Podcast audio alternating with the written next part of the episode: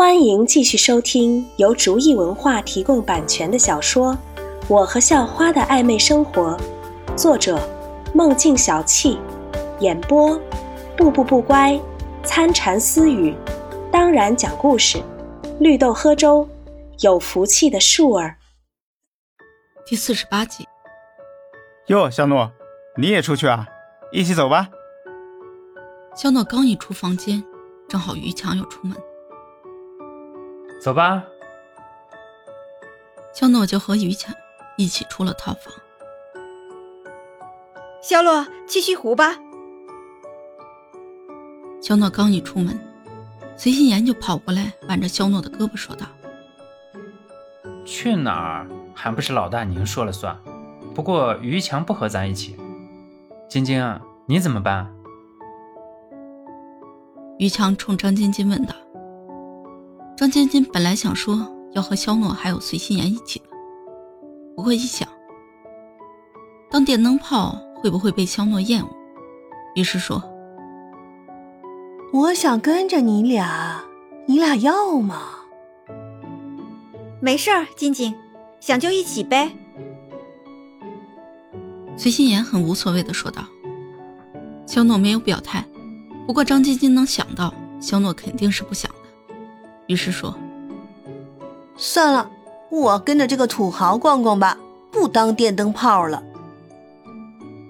不过张晶晶说的时候，眼神里明显有着一种失落。四个人在酒店下分开了，肖诺和隋心言打了辆车，向着西湖进发。兰国就是有不一样的美景，感觉更柔和，更安静。随心言看着路边的风景，说道：“是啊，北方就是粗犷的豪放，南方就是柔煦和美。不过我感觉只是半斤对八两，各有各的美。可能是因为咱们以前每天对着的都是北方，才会觉得南方更美。”小诺说：“咱们将来到南方读书吧。”随心言说。随心言不明白肖诺的成绩怎么能够在一个月上升那么多。不过既然有那种水平了，那么只要在意能不能在一起就好了。好啊，不过也别太南方了，太潮湿了，受不了。肖诺说道。两个人一路上聊着风景，谈着未来，很快到了西湖边。不得不说，西湖美景让人陶醉。配合上白娘子的传说，雷峰塔屹立，而故事流传。萧洛，你喜欢白娘子和许仙的故事吗？随心言想到了那个美丽的故事，不禁有点伤感的问道：“也许那就是命运吧。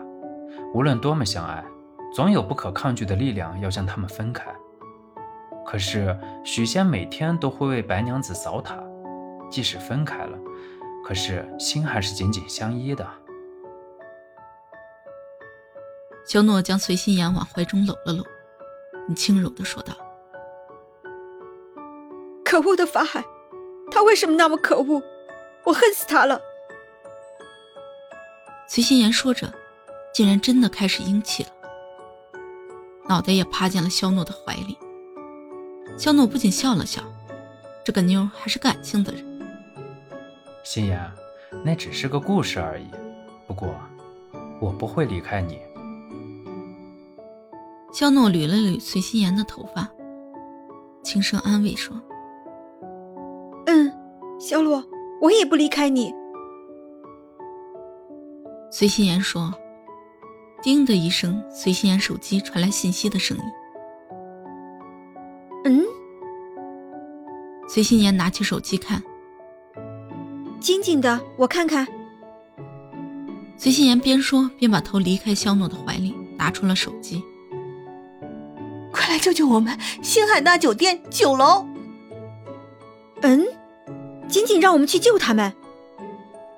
随心言把手机递给肖诺，说道：“靠，快走，说不定有什么事儿。”肖诺拉着随心言的手，打了辆出租车，就离开了西湖景区。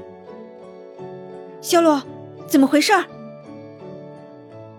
随心言看着肖诺很着急的样子，也是很急切的问道：“我先送你回去，我去看看吧。”肖诺来之前，在网上看过一些这次旅行的信息，其中杭市有个酒店，就是让肖诺记在心里，那就是星海大酒店。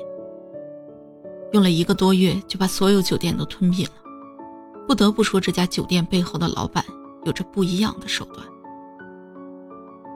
我和你一起去。随心言很果断的说道：“我相信你一定会保护好我。”随心言好几次都见识过肖诺的厉害，现在也是很信任肖诺。那好吧，不过你要躲在我后边。肖诺提醒一句，就让司机加快速度，向着星海大酒店开去。继续读。于强在星海大酒店已经堵得都红了眼。赌？你用什么下注？你连命现在都是我的了，还赌什么？难道你想空手套白狼？陈向阳很戏谑地看着于强说道。于强本来只是带着张晶晶赌着玩玩，可是陈向阳看好了张晶晶的美色，于是给于强下套。于强先是输光了钱，现在连自己的命都输了进去。可是陈向阳不在意这些，他想要的只是张晶晶。小兄弟，要不这样吧。赌你身边的那个美女，你赢了，你的命还有你输的那些钱都是你的；你输了，哼哼哼，不好意思，那个美女陪我一晚上。当然，要是你能想办法让他一直陪着我，我可以考虑把你的命也留给你。怎么样？考虑一下吧。本集播讲完毕，感谢您的收听。喜欢本故事，记得订阅加关注，下集更精彩。